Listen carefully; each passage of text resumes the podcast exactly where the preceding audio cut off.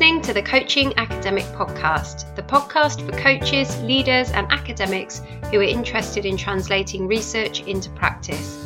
Each episode, I discuss a brand new piece of cutting edge research and translate the findings with suggestions of how you can incorporate the research into your practice. I'm your host, Dr. Rebecca J. Jones. Now, on with today's show. In today's episode of the Coaching Academic Podcast, I'm going to be talking about a research paper called A Cross Level Investigation of Informal Field Based Learning and Performance Improvements, which was written by Mikael A. Wolfson, Scott I. Tannenbaum, John Mathieu, and M. Travis Maynard, and was published in the Journal of Applied Psychology in 2018. I'll put a link to the paper in the show notes. So, in this paper, the authors argue that the success of organisations in today's complex and dynamic environment relies on the ability of the organisation's employees to engage in ongoing learning and acquisition of new competencies. However, estimates show that anywhere between 70 and 90% of organisational learning takes place informally rather than via formal training programmes a type of learning the authors label as informal field based learning. Now, despite the potential prevalence of informal field based learning, we know very little about the conditions under which informal field based learning is likely to be more or less effective.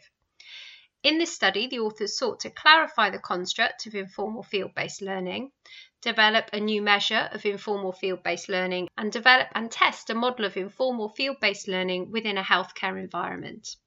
Today, I'm going to focus on discussing some of the results from their test of their theory. So, to test their theory, the authors surveyed a sample of 407 employees from 49 work units across five hospitals. 82% of the sample was female, and the average age was 46.2 years.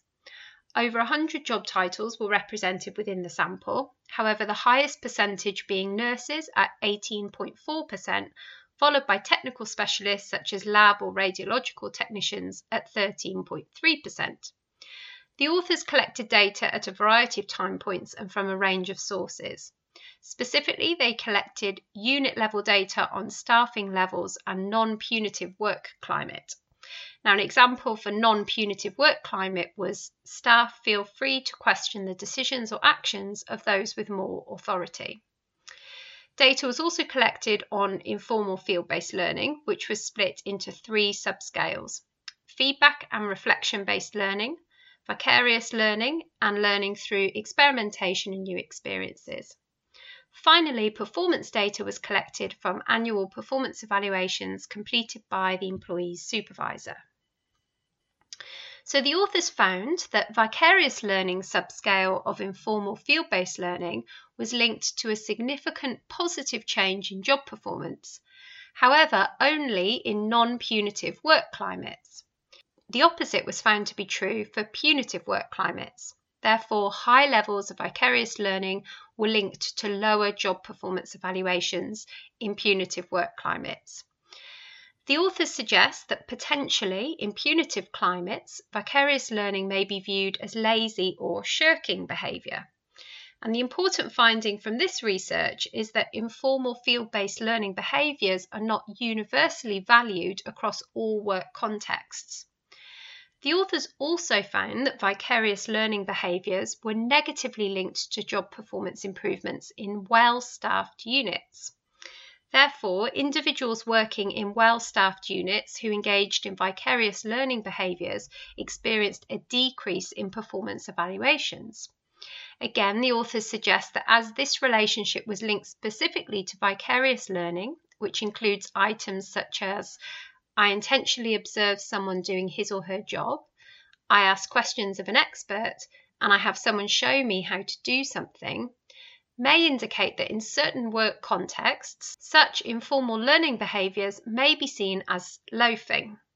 Therefore, behaviours that are associated with observing others in well staffed units, so passively watching rather than actively doing, may be perceived as a neglect of work duties and as such may be assessed negatively in subsequent performance reviews. Another potential explanation, although not discussed by the authors of this paper, could be that vicarious learning behaviours, which involve explicitly asking questions of others or asking others to show one how to effectively complete a task, may mean that the employee engaging in such vicarious learning behaviours is perceived as less competent by others because they're making their gaps in knowledge and understanding public through their vicarious learning behaviours. This could consequently bias the supervisor's perception of the employee's performance and capability. So the authors suggest that their results indicate that it may be incorrect to assume that simply encouraging employees to experiment, observe, and reflect at work will be enough to ensure that such behaviours will consistently yield improved performance. In particular, vicarious learning behaviours may not be seen as enhancing performance in certain conditions, such as in a punitive climate or well staffed work unit. The author suggests that more formal learning interventions may increase employee readiness to engage in effective informal field based learning behaviours when opportunities naturally arise. So the authors suggest that training or coaching could fulfill this role, and in particular should aim to develop skills such as effective observation, listening, and feedback seeking skills. The authors also suggest that establishing a non punitive work climate is likely to encourage employees to both engage in greater informal field based learning and for their learning behaviours to result in improved performance. From a coaching perspective, I would also add that when discussing informal field based learning opportunities with an individual, it may be appropriate to explicitly discuss the options available in terms of types of informal learning behaviours in the context of the specific learning objective and the organisational context. So, in this study, the types of learning behaviours include feedback and reflection based learning, vicarious learning, and learning through experimentation and new experiences. This paper suggests that it's important to consider when you engage in certain learning behaviours and also to consider the impact of these behaviours on others' perception of your own performance. It may be that certain behaviours are more appropriate in certain contexts, and a balance of different types of behaviours are also important to manage others' perceptions of your own capability. So that concludes today's episode of the Coaching Academic Podcast.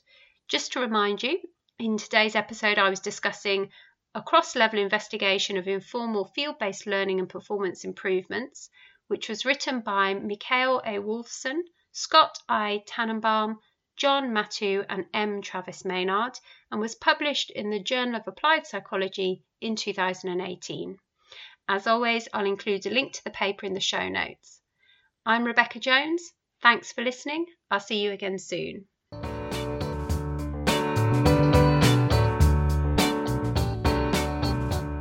Thanks for listening to the Coaching Academic Podcast.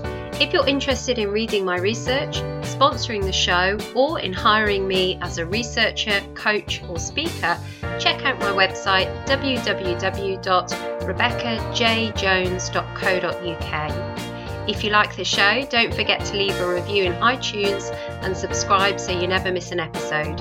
If you have a question you'd like me to answer in a future show, then please get in touch via my website. Finally, you can connect with me on Twitter at coach underscore research.